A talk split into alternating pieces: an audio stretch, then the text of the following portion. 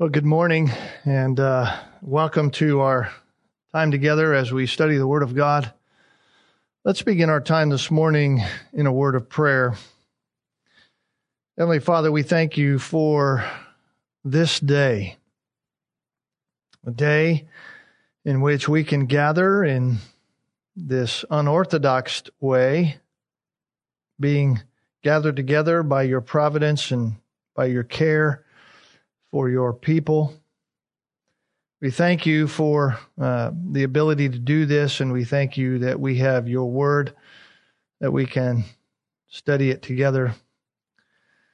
Lord, we would ask that you would attend to this time, that you would give us the ability to understand, illumine our hearts and our minds, a willingness to submit, a desire to uh, see you glorified in all things. And encourage us, Lord. Strengthen us and encourage us as we walk through these uncertain times and as we work to reflect the glory and wonder of Jesus Christ and the gospel in our lives. And as we serve you, may you be that which is seen in us so that the world around us would know who you are, acknowledge their sin, turn from it, and embrace Jesus Christ as our Savior. That's the purpose. And so we ask for you to attend to these times, we pray in Jesus' name. Amen. Well, I'll ask you to take your Bibles with me this morning and turn in them to our study of Romans chapter 13. Romans chapter 13. We have already been in this passage for several weeks as uh, Fellowship Bible Church together. And as you know, we have been discussing the necessity of our Christian behavior and its effects upon all of life, but particularly its effects upon the gospel as it is seen, as the gospel is seen through how we live. In other words, when we think about it, we can think of it this way. There are moral implications for our lives as Christians. There are moral implications for our lives as Christians. This is a concern for the apostle Paul as he writes to these believers in Rome and to us. How we live has an impact upon others. Why? Because others see how we live. In other words, the justification that we have in Christ, as we heard about back in Romans chapter 5, the justification that we have received through faith in the death, burial, and resurrection of Jesus Christ, the gift of God to be justified before God, means less if our lives are not reflecting the reality of our justification in how we live. We could even say it this way without a change in living, our profession of faith is suspect. Without a change in how we live, how we practice our daily lives, then the profession of our faith to know Jesus Christ is suspect. In fact, we saw this truth last Lord's Day as we looked at Matthew chapter 7 on Resurrection Sunday. We saw how it is that we could identify those who were false or false teachers as Jesus was identifying them in Matthew chapter 7. It said that we would know them or could know them how? We could know them by their fruit. In other words, we can identify the trueness of their words, the trueness of their profession, the trueness of their teaching by how they live, their fruit.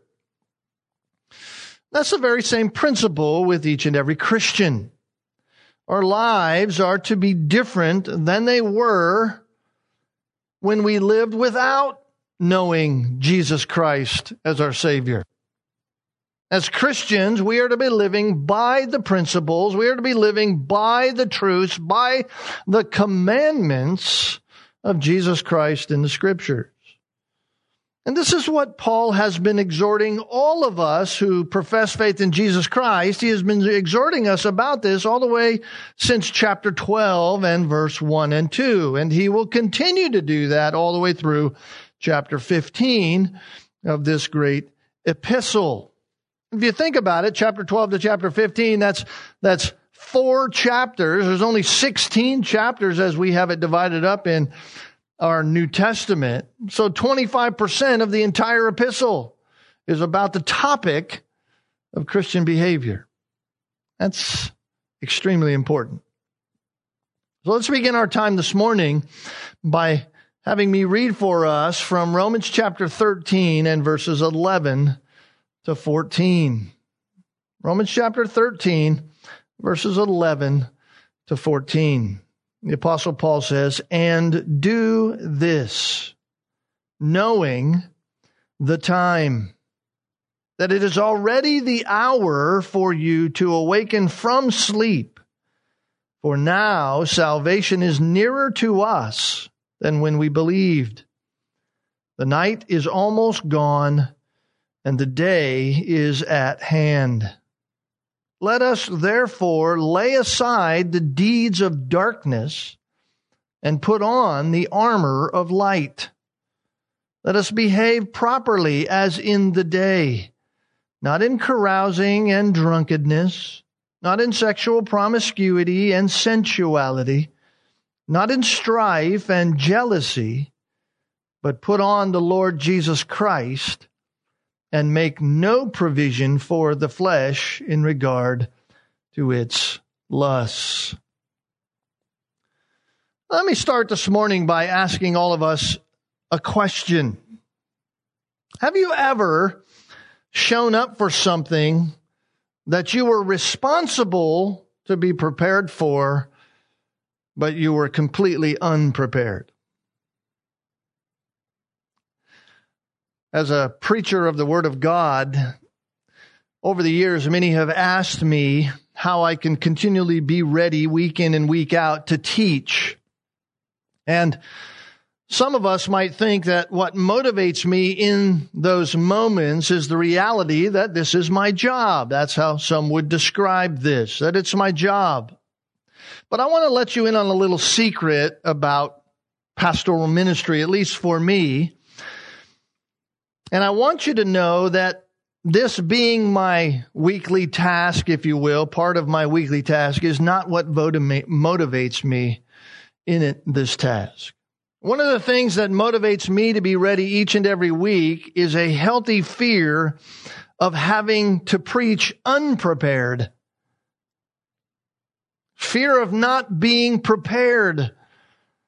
And all of you who are part of the church, you show up and you give your time to come and are ready to listen and you have an expectation and yet I'm not prepared for the moment. It's a fear of not being prepared. That's one of the motivators in me. And yet, yet, none of that will compare. And none of that really does compare at all to the sense that all of us will have if, when Jesus Christ returns, we are living as if we are not prepared for it. In other words, behaving in ways that are not as he desires.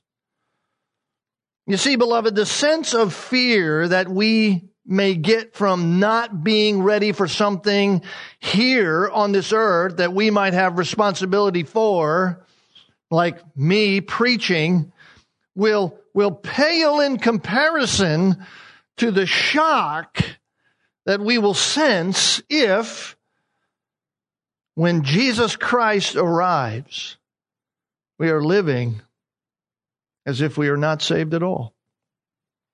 If we, as professing Christians, are living in such a way that doesn't reflect the character the nature of Jesus Christ and the glorious gospel that saves. And this is the import of the words of the Apostle Paul here at the end of chapter 13. The idea that each and every Christian would be living in a state of obedient readiness. In other words, that we would live in a state of obedience because we know that Christ is returning at any moment. So the great motivator for our Christian behavior, as we said probably four weeks ago, is and should be actually the doctrine of eschatology. The doctrine of last things, the doctrine of the reality of the return of Jesus Christ. Remember what Paul says here in verse 11. And do this knowing the time. One of the most important things that we need to remember about the time that the apostle Paul is referring to is that it is the time of the return of Christ. And we are living right now, right here in our day in the final time before Christ's return. We are closer today than we were yesterday. We are closer this week than we were last week. And if the Lord should tarry and not come today, we will be closer tomorrow than we are today. And we know the truth, and we know a truth that others do not know. We know because we are Christians by faith in Christ. That, according to God's ultimate redemptive plan, Jesus Christ is coming back at any moment. And so it is in light of that knowledge that we Christians are to be living differently. It's in light of the reality that we know that Christ is coming, that we ought to be living now as if he's coming now, because he could be coming now. We know the time. We do not know the date. We do not know the hour, but we know that we are living in the time before the imminent return of Christ. And so, if the greatest event of all time is to come at any time, a time when no one knows, as Jesus told the disciples, only the Father. No one knows the specifics. And we Christians have an intimate knowledge of that redemptive event in the ultimate redemptive time plan of God. We know that. And that it can happen at any moment if that great event is an any time, any moment event, then how should we be living right now? Notice how Paul puts this in the final section. Notice what he says here in verse 12. The night is almost gone. The day is at hand. We saw this two weeks ago but, but it's good by way of reminder to stir you up again, as Peter says in his epistle. The terms that Paul uses to describe how it is that some Christians are living. You notice in verse 11, he begins it, the hour for you to awaken from sleep. Right? knowing the time. It's already the hour for you to awaken from sleep. This is included in this moment. That salvation is nearer to you than when you first believed. He, he seems to be be indicating this reality of a spiritual lethargy in us, an innate reality by which we just go on as if nothing is going to happen. He says it's already the hour for you to awaken. Salvation for you is nearer. The night is almost gone. The day is at hand. So he's referring to this spiritual stupor that we live in it's a stupor in the idea and thinking that is if Christ is not coming until later. He's referring to our mental state. The very reality of what drives us. In fact, that's what he's been driving at ever since chapter 12 and verses 1 and 2, right? We are to renew our mind. We're to have our thinking changed or have our thinking renovated. as if we're, we're living in this mental state oftentimes, living in such a way as if we're unaware of what is happening around us or what is to come. We're spiritually asleep. We live as if the coming of Christ is, is an event that's far away. It's good that I have my insurance policy packed in my pocket I know Jesus Christ. I say I believe in him, but I'll go on living any way I want. It's as if you do know the exact time and day. You live as if you do know that, when in fact you do not. I asked this question last time. I'll ask it again. How alert is a person when they're sleeping? They're not alert at all. They're not aware of what's happening around them at all. Why? Because they are asleep. They're incoherent to the physical realities of what's going on. And so too it is when we as Christians are living as we did before professing faith in Christ. If we are living like we used to live before we professed faith in Christ, then we are living as if we are spiritually asleep. We're living in a state of being unaware that Christ could come back at any time. We live unlike we ought to live. But Paul says those unaware days, those sleep days, are over. The night's gone. The day is at hand. In other words, when you believed in Jesus Christ, when God justified you and gave you His Spirit to indwell you, then He gave you the power to overcome the desires and the impulses of the flesh. He empowered you to live an awake life. He has empowered you to be obedient. That's the implication. He has awakened you. In the words of the apostle Paul, it is already the hour for you to awaken from sleep. Stop hitting the spiritual snooze button. Stop rolling over in your Christian life and in your obedience to God and saying, I'll get to it tomorrow. I'll get to it in a while. Paul says, no, do this. Live out your Christian obedience. Be the living sacrifice to God as he exhorted us in chapter 12 and verse 1 in light of knowing that the day of Christ is coming and it's imminent. It's time to wake up. It's time to stop being spiritually lethargic. It's time for us as Christians. It's time that all of us realize that our salvation is nearer today than when we first believed.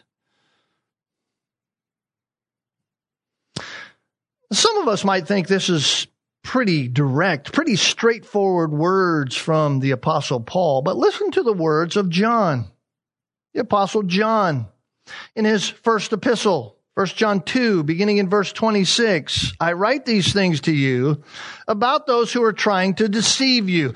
John says, I, write because there's others out there who are going to say different things. They're going to talk in different ways. Mm, kind of like what we heard from Jesus in Matthew chapter 7. Beware of the false teachers. I, I write to you so that you You'll beware of these deceivers, these false teachers. But the anointing that you received from Him, from Christ, abides in you. That's the Spirit, right? We have the Spirit of God who abides in us. And you have no need for anyone to teach you. In other words, you know truth now. You have the Spirit in you. He leads you in truth. You, you have the ability to understand the Word of God by the power of the Spirit. But as his anointing teaches you about everything and is true and is no lie, just as it has taught you, abide in him. In other words, he, he, that the word taught equals the idea of knowing. First John 2, 28. And now, little children, abide in him who abide in Jesus Christ, remain in him. That's the word meno, remain, remain, abide, so that what? So that, here's the point. Here's the purpose. Abide in him so that when he appears, that's his coming, we may have confidence and not shrink from him in shame at his coming. You see, there's John's point. Look, you want to live obediently. You want to abide in him. You want to walk as he walks so that when Christ returns, there's no shame. You have confidence that he's, when he comes, oh, there's my Lord. I'll run to him. You have confidence. Oh, I, I don't want to run. He caught me in this moment when I'm doing this sinful thing. I, I don't want to do that. You know that he is righteous, John says, 1 John 2 29. If you know that he's righteous, you can be sure that everyone who practices righteousness has been born of him. Listen, there ought to be nothing more frightening to us as Christians than to be unprepared when Christ returns. Nothing more frightening. Are we living in readiness for that moment? That's the question we ought to be asking ourselves as we begin our time this morning. Are we living in readiness for that moment? Because we do this knowing the time. We cannot live as if it's going to come later. We cannot live as Christians as if the, the return of Christ is, is tomorrow or a week from now or four days from now or a month from now or a year from now or a millennia from now. Because that is to live in such a way that our life is saying that what God says is a lie. Because God says no one knows. We cannot wait until tomorrow to be obedient Christians. I love how Charles Haddon Spurgeon said it years ago. Tomorrow is the devil's day. Today is the Lord's. Tomorrow's the devil's day. So I ask this question again Are we living prepared for his return? Are we living today prepared for the return of Christ? If you're sitting there this morning and you're thinking about this in your own heart, you, there's certainly ways in which you're going, man, I really need to think about this better. I need to think about it each and every moment that I wake up. I need to think about this each and every day that I'm walking. I need to think about this each and every time I'm talking with words. I need to think about this each and every time I turn on the electronic device, I tune into electronic moment or whatever it is. I need to think about this because there's a war going on in my mind. There's a battle, as Paul said in Romans chapter 7. There's this war going on between what I want to do and what my flesh wants to do. And there's this war going on and I need to fight fight that all the time. How are you living? If you're unsaved, what are you waiting for? If you're unsaved, what are you waiting for? Repent and believe. You're not ready. You'll never be ready in and of yourselves. You'll only be ready for judgment because that's what is to come. Walk by faith in Christ and be ready for his return. And if you're saved, ask yourself the question how am I living? How am I living right now, right in this moment, right as we sit here today, right as we open the Word of God? How am I living? And so Paul says, live in light of knowing that Christ is coming. Live in light of knowing that Christ is coming. We, we, we said it this way, just as, a, as something that's easy for us to remember. Redeem the time. Redeem the time. And we heard last time that we were uh, in Romans chapter 13, the second principle that we laid out, one was redeem the time. Second was put off the flesh, right? In other words, Redeeming the time is seen first by putting off the deeds of the flesh. Notice the second part of verse 12. Let us therefore lay aside the deeds of darkness. Let us therefore lay aside the deeds of darkness. That's what Paul calls them, the deeds of darkness. Why? Because darkness is a term that describes the wickedness of the unsaved world or the sinful realm, if you will. It's not, it's not physical darkness as in we see night and day, although it's representative in that kind of way. Darkness, he, he means the, the sinfulness of the world, the sinfulness of the flesh, the, the worldly system around us, the deeds of the flesh are described as the improper behavior the, the things of the world. And we'll notice them there in verse 13, or at least in a, in a, a larger contextual way in verse 13. We'll talk about that in a moment. And you get the idea when you look ahead at verse 13 that what Paul is giving there, we, we don't want to get the idea in our mind that Paul is giving us some kind of exhaustive list of things and that these sinful practices that he lists there in verse 13, those six terms, we don't want to get the idea that those are the only kinds of behavior that reflect improper behavior. They're not. It's not an exhaustive list by any stretch of the imagination. That is not what Paul is saying. Paul is simply giving a representation of the whole spectrum of the deeds of darkness, the whole spectrum of sinful actions. So we cannot be those people who look at a passage like this and assume that Paul is only speaking to a certain group of Christians that sin in those kinds of ways. He's not saying that this might be you.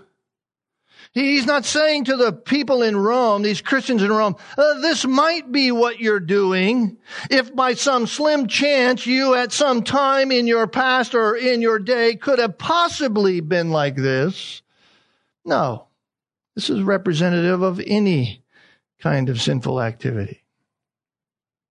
And I, I hope to maybe show us that in a better way here in just a moment. But the assumption here is that every Christian, each and every one of us who professes to know Jesus Christ by faith, each and every one of us who are Christians needs to take a personal inventory of how we are living. Why? Because deeds of darkness is being conformed to the ways of this world. That's what he really means. Deeds of darkness. When he says lay aside the deeds of darkness, he's talking about the conformity to the ways of this world, which he said in chapter 12 verse 2, do not be conformed. Do not be conformed to this world. He could have written deeds of darkness there. Do not be conformed to the deeds of darkness. It's the same thing. Similar idea. But what's he say? Put on the armor of light. Put off the deeds of darkness, but put on the deeds or the armor of light. Light exposes, darkness hides. I was doing a project at my house this week and I was back in the into a closet area and there's no light in there and I was under something and I needed a light and I, I pulled out a flashlight. My phone had a flashlight on. I pulled it out, lit it up. The light exposed everything I could see. It made it so much easier. Light exposes, darkness hides. God is light, it says in First John. Put on the armor of God. Put on the armor of light. God is light. Sounds very familiar, doesn't it?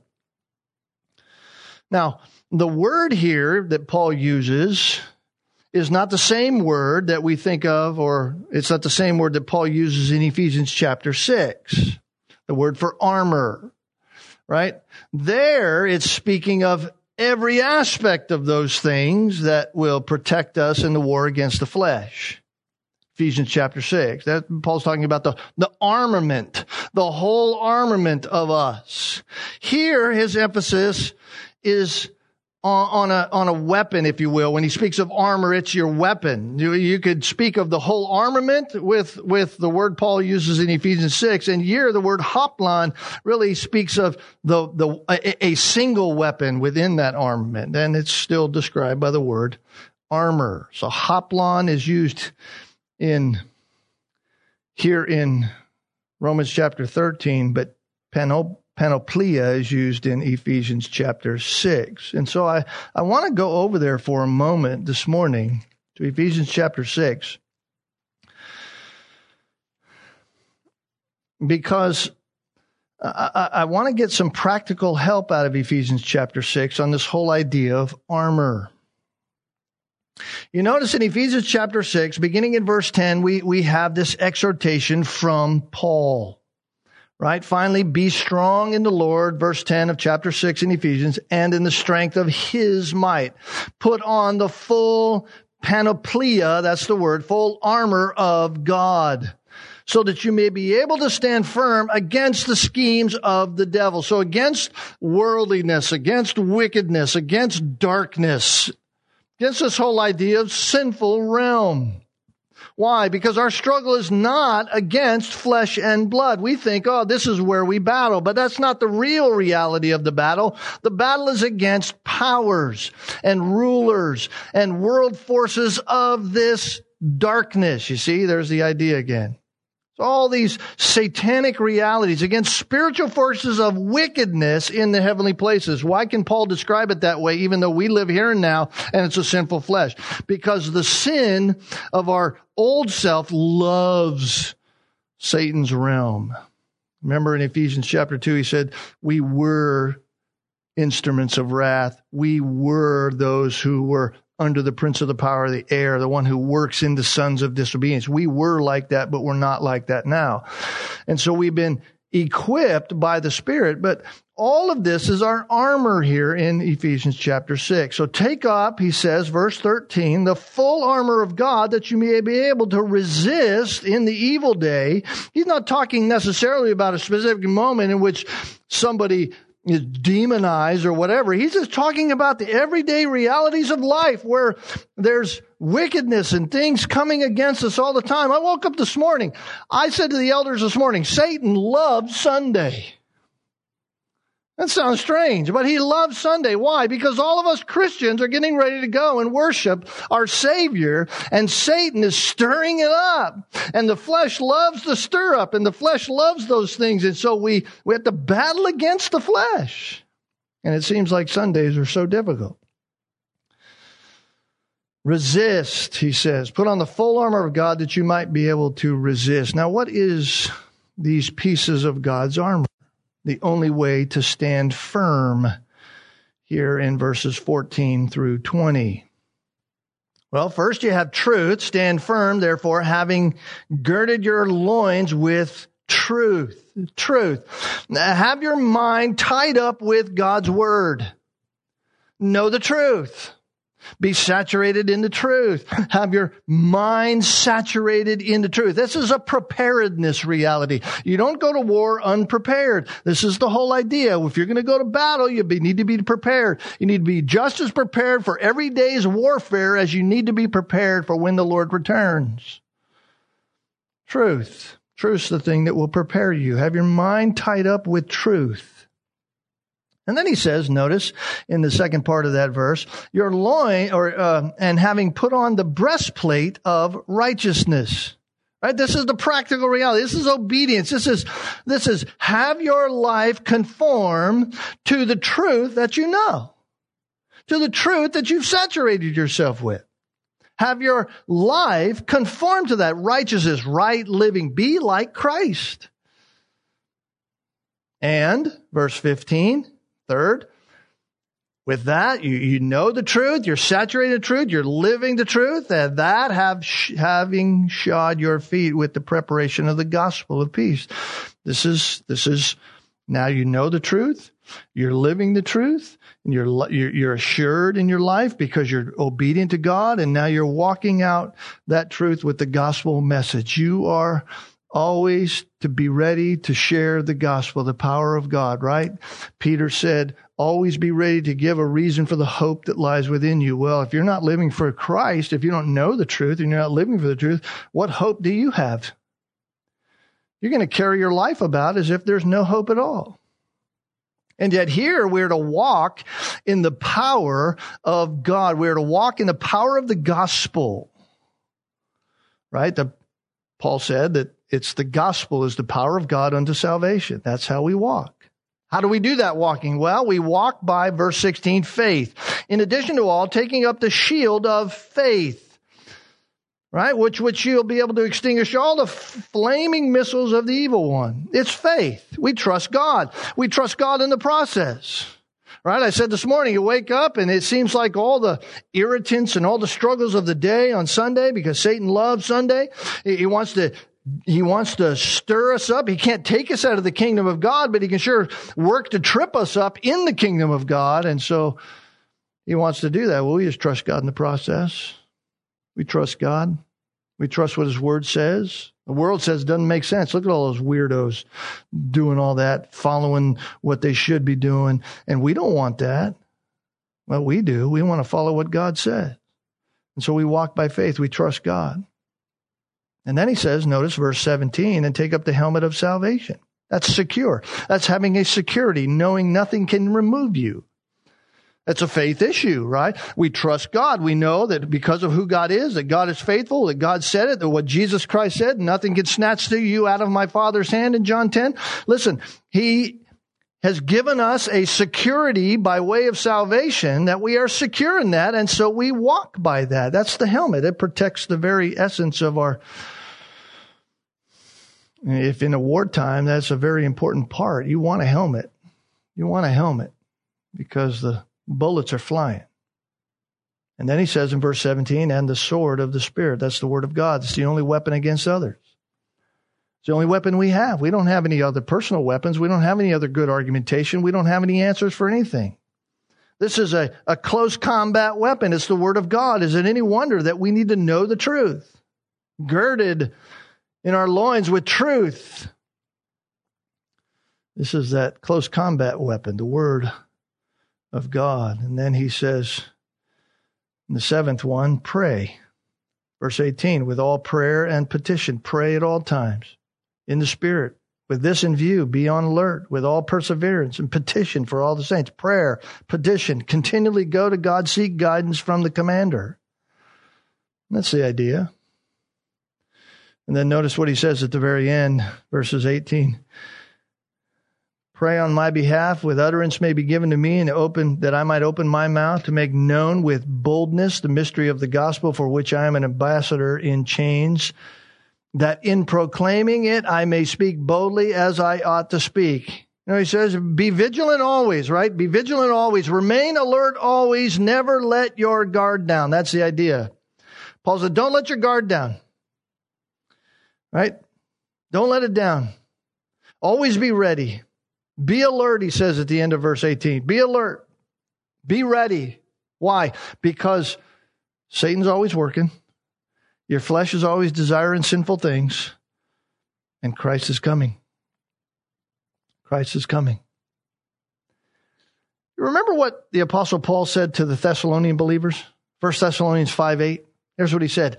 But since we are of the day, since we are of the day, he's talking to Christians. We are of the day. We're not of the night anymore. That's Satan's realm. We are of the day. Let us then be sober. That means, uh, self-controlled, in our right mind, thoughtful, all these things that the armor of God gives us.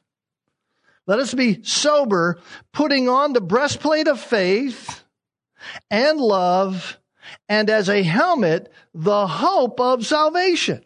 So Paul uses once again this armor imagery to exhort the Thessalonian believers to live rightly. Now there are implications for not having your armor on. Implications Paul Paul of course is condensing those in Romans chapter 13. Even here we can get some implications from Ephesians chapter 6, right? We're unprepared. One of the implications of not having your armor on is you're unprepared for war. You're unprepared for the onslaught that's coming your way. And having partial armor on isn't enough. That's going to only leave open vulnerabilities. So you're unprepared without armor. And you also have a lack of joy. Why? Because of disobedience. There's no joy in your life. There's no desire and joy and exuberance of walking rightly. You know that if Christ returned today, you're walking in obedience. And so you can, you can live without shame and without this, this, and go to Him in confidence. But if you're living disobediently, there's no joy. You don't want Christ to return. So there's no assurance, no joy, no assurance of peace, no trust, no faith. You're, you're walking by your own mindset and you're discouraged. Paul says, look, put on the armor of God. Go back to Romans chapter 13. Put on the armor of light. Put on the armor of light. So here's what Paul is saying to us. Since we know that Christ is coming at any time, and since we have all that we need, Ephesians chapter 6, for battling against the temptations and the deeds of darkness, since we have all that, Notice what he says in verse 13 of chapter 13 of Romans. Let us behave properly as in the day. Let us behave properly as in the day. So let us therefore, verse 12, let us therefore lay aside the deeds of darkness and let us put on the armor of light and let us behave properly. You see, there, there's the outworking. There's the outworking of the put off, put on principle. It's the outworking of behavior, the outworking of doing the right thing. In other words, every day live in the same way that you live in the kingdom of God. Live as a kingdom citizen. Behave, it says. That's, that's carry your life about. That's, that's the idea. It's similar to the idea of walk. And When we hear of walk this way, when Paul says, uh, don't walk like the Gentiles walk. This is the idea of carry your life. Behave as in the day, he says. As in the day. What day? The day of the kingdom, the day when Christ returns, when you'll be with Christ. Walk here and now, right now, as if you're walking in the actual kingdom of God. Now, Paul lists this by listing three areas of which we can work at this. Three areas which we can work at this, and he lists them here in verse 13. There's three, three pairs of twos, if you will right? The first one is this area of Christian liberty. Uh, I'm to I'm to put labels on these and then we'll walk through them quickly. Christian liberty, that's carousing and drunkenness. Second is Christian purity, which is sexual promiscuity and sensuality. And third is Christian humility, strife and jealousy. So you have Christian liberty, Christian purity, and Christian humility. So let's notice the first one. Christian liberty. Paul says, let us behave properly as in the day, not in carousing and drunkenness. Now, for those of us who may have not been here with Fellowship Bible Church when we studied through 1 Corinthians, we learn much about how we are to exercise our Christian liberties. That we are, in fact, indeed, our brother's keeper. We are that. And in that study, we, uh, we were inundated with a whole host of principles concerning Christian liberties. And in this study, we are going to be inundated with a whole host of areas where some people might call them gray areas in chapter 14. All these areas that we like to think about and go, what am I supposed to do when? What am I supposed to do when? How am I supposed to act when? Right? But suffice it to say here that our Christian liberties particularly the drinking of alcohol, can have a huge ramification on our testimonies as individual Christians, as well as our testimony collectively as a church. We are not to be carrying ourselves in carousing and drunkenness. This is a Christian liberty reality. And carousing and drunkenness aren't specifically necessarily speaking only of alcohol, but, but this idea of party life. This idea of, of exuberant party living. Now, we can easily look at that and think about that as Christians and say, well, I don't do that. And probably so, and it's a good thing. But carousing simply means this in a word, letting loose. Just letting loose. Have you ever described your activity in those terms? Whatever it is you're doing. Ah, we're just letting loose. Well, we're just, we're just letting loose. We're just having a good time. Whatever it is we're doing. Listen, we need to remember that the truth involved with Christian liberties is not what do I have the freedom to do? right? That's like asking the question, how close to the edge can I get? Uh, we would never ask that standing at the edge of the Grand Canyon, how close to the edge can I get before I fall off? We'd never ask that question. We'd stay a clear distance back because we don't want to fall off. But yet seems like when we come to our Christian liberties, when we come to life, we say, okay, what do I have the freedom to do? What do I have the freedom to do? But rather, we should be saying with our Christian liberties, what do I have the freedom to forego? What do I have the freedom to not do so that my weaker brothers and sisters in Christ are not led into sin? That's the question we really need to be asking ourselves. And that's the first area that Paul is dealing with here, this whole idea of Christian liberties.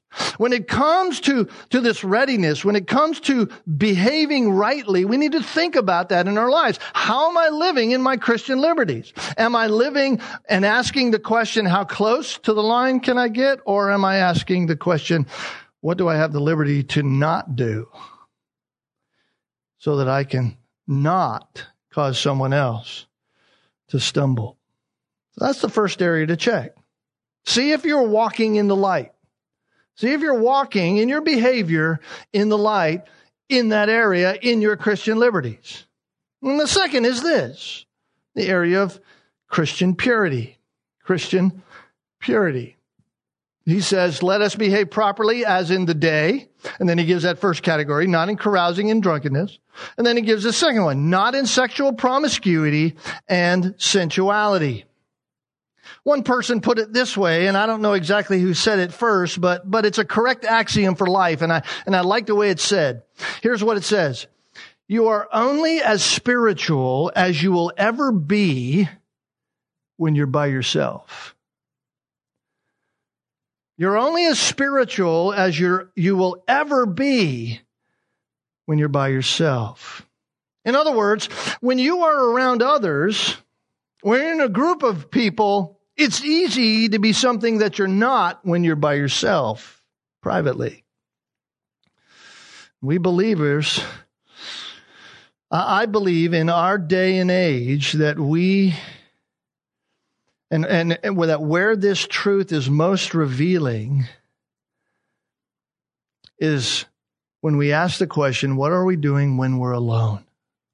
What are we doing when we're alone? Most, if not, if not all of us, I think would say, well, I'm a one woman man or I'm a one man woman. If I'm in some kind of relationship, in, the, in a marriage relationship, that that's all that I'm dedicated to. But I would ask this question Can we say that when it comes to how we use our eyes? Can we, can we honestly, before Christ, in the presence of Christ, say that when we think about what we've allowed through our eyes into our mind and our heart while watching TV?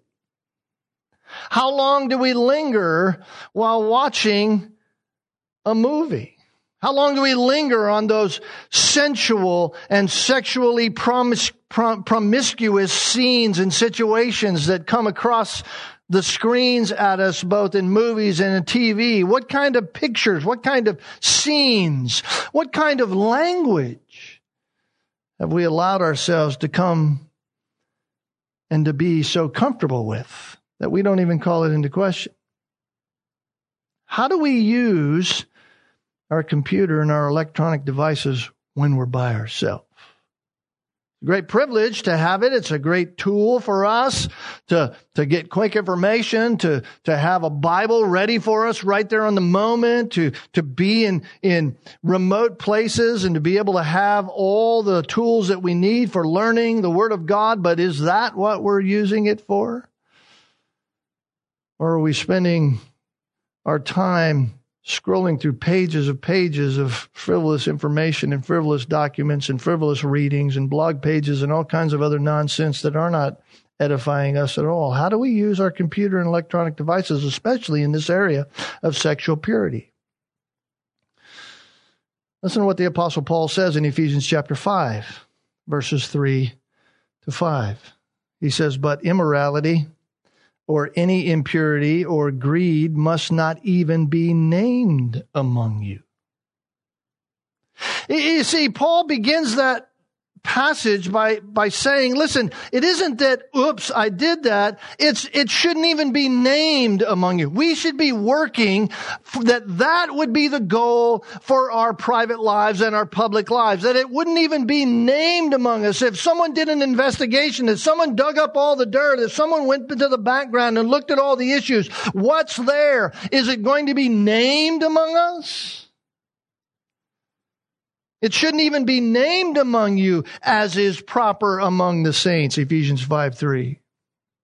And the next verse says there must be no filthiness or silly talk, no coarse jesting, which is not fitting. You see, it isn't that, oh yeah, well, okay, we do that, but I don't, I don't do that a lot, or that's not my habit. The issue is, is it fitting? Is it fitting? Uh, again, is it the right thing? Should I be doing that? I'd rather be giving thanks. And he says in verse 5 of that same chapter in Ephesians 5 For this you know with certainty Here's something else we know. We know Christ is coming, and this, Paul says, we know with certainty. If you know Jesus Christ, this is a truth you know with certainty. What truth is that? That no immoral or impure person or covetous man who is an idolater has an inheritance in the kingdom of Christ and God. Those are some pretty sharp words. That's a pretty narrow road, as Jesus put it in Matthew 7. That's a very fine line. It's not perfection this side of heaven by way of our activity, but it certainly is direction. What we say with our mouth, and it must be and ought to be reflected in our lives. And if it's not, just like I said at the beginning, then our profession is suspect because no immoral or impure or covetous man or idolater has an inheritance in the kingdom of Christ and God. We know that with certainty. So if others were with us, if others were sitting in the room with us with those terms, immoral, impure, greedy, would those terms actually be describing us? So, how is your Christian purity? How is your Christian purity? You see, it can be extremely subtle. It usually is. Usually is. But what does God think of it? What does God think of you when you're by yourself? He's watching. He's watching. And what we are doing, He knows. Are we prepared for Christ's return? Paul says, Let us behave properly as in the day. Let our behavior be shown forth in our Christian liberty. Let it be shown forth in our Christian purity. And then lastly, he says here in verse 13, and not in strife and jealousy. This is Christian humility. Christian humility because fighting and backbiting and grudge holding and bitterness of heart, those are all aspects of strife and jealousy. All of those are born in the same place. What place is that? Pride. Strife and jealousy are all born in pride. The idea that I'm better than you. That I'm better than you. It's a lack of humility. Lack of humility. James said in James chapter 3 verse 14 through 16, but if you have bitter jealousy and selfish ambition in your heart, don't be arrogant. Isn't that funny? If you have selfish ambition and bitterness, bitter jealousy in your heart, don't be prideful. That's what he's saying. Don't be prideful. You're being prideful. And so lie against the truth. The truth is that's what it is. It's just the expression of ultimate pride coming out. And you like to disguise it under all kinds of pretty terms, but you're prideful. This wisdom, he says, is not that which comes down from above. It's earthly. It's natural, demonic. For where jealousy and selfish ambition exist, there is disorder and every evil thing you can be rest assured of this. A church that is filled with strife is a church that will soon be filled with people splitting from each other. Why? Because the only thing inside that church is arrogance, no humility at all. That's why Paul could say so powerfully to the Philippian believers in Philippians chapter 2 do nothing from selfishness or empty conceit don't do anything from selfishness. Don't do anything out of pride. Don't let that be the motivator. But what? With humility of mind, regard one another as more important than yourself. That's the attitude. That's the attitude. You want to kill strife? You want to kill jealousy? Then be humble. When we're humble, guess what? We're most like Christ.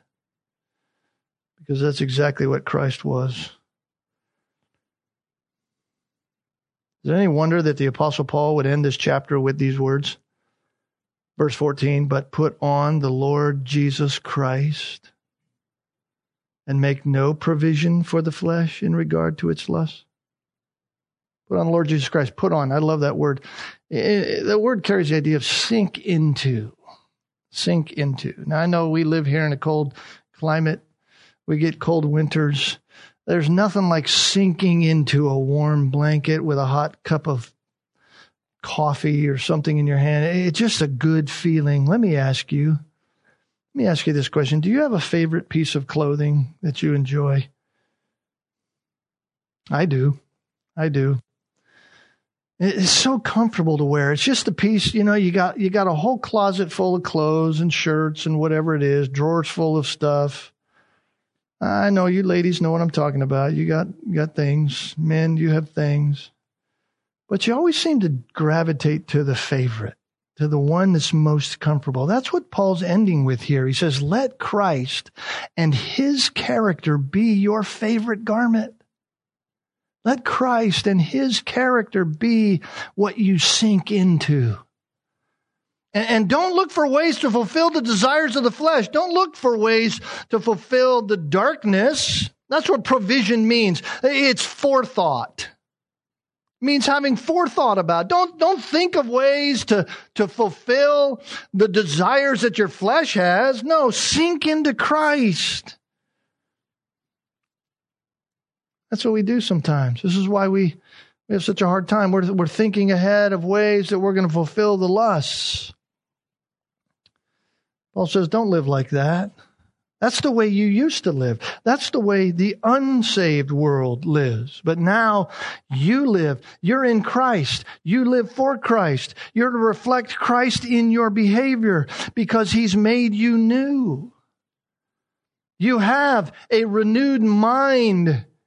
Romans chapter 12 verse 1 or verse 2 you, you have a mind that's not being conformed to the world it's being renewed renewed by the truth renewed by biblical saturation renewed by all the things that you learn from the word of god and you know that he's coming at any moment.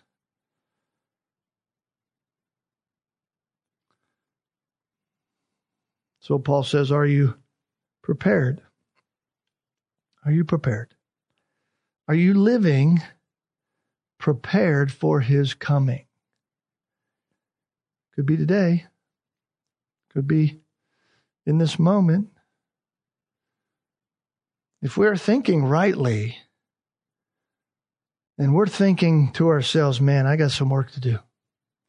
There's some Christian liberty areas that I need to to shore up. I've been thinking wrongly about those. I've been thinking of my Christian liberties and ways of, of what I can do rather than what I had the freedom to not do for the sake of others.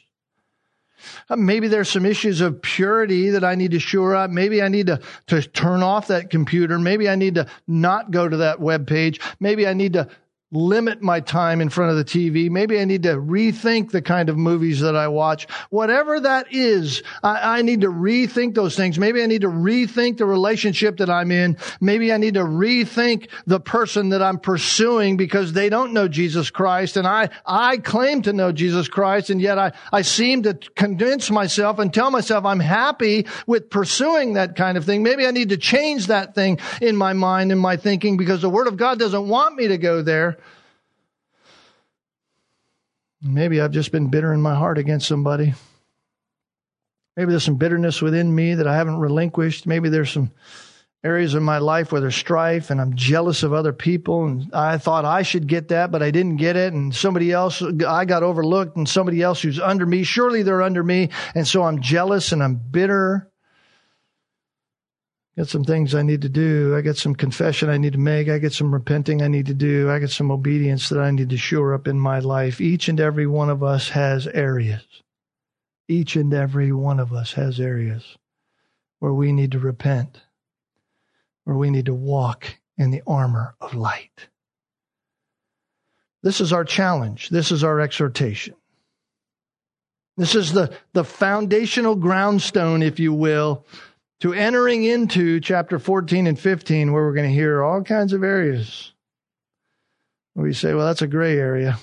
What am I supposed to do? How am I supposed to walk through that? Well, we're going to get some instruction about that in the weeks to come, and it's going to be wonderful for us if we'll just simply submit to that. Encouraged by what the Lord is saying to us, challenged by what God is doing in and through us as we adorn the gospel, renewing our minds, unconformed to the ways of the world, so that Christ would be honored and glorified in us. What a privilege. What a joy. And so I'll ask you to bow or in a word of prayer with me as we close our time. Father, we thank you that these words of yours, we trust, Lord, they have been well driven nails in the heart, that they have challenged us in the proper places, that your wisdom is embraced in our heart and mind is now our wisdom. That we put off the things of the world, put on the armor of light. That we saturate our mind with the truth, knowing and being ready for and being prepared for that day when you come. And Lord, we can say as we walk in trusting you, trusting you and walking in obedience to your word, we can say, Come, Lord Jesus, come. Well, we want to be with you. We want to see you as you are. And we want this war against the flesh to be over. Lord, we pray. We pray that you would give us strength, encouragement, hope in our time of need, joy in following after what you say and grace to accomplish all that you have given to us in this time. For your glory, we pray in Jesus' name. Amen.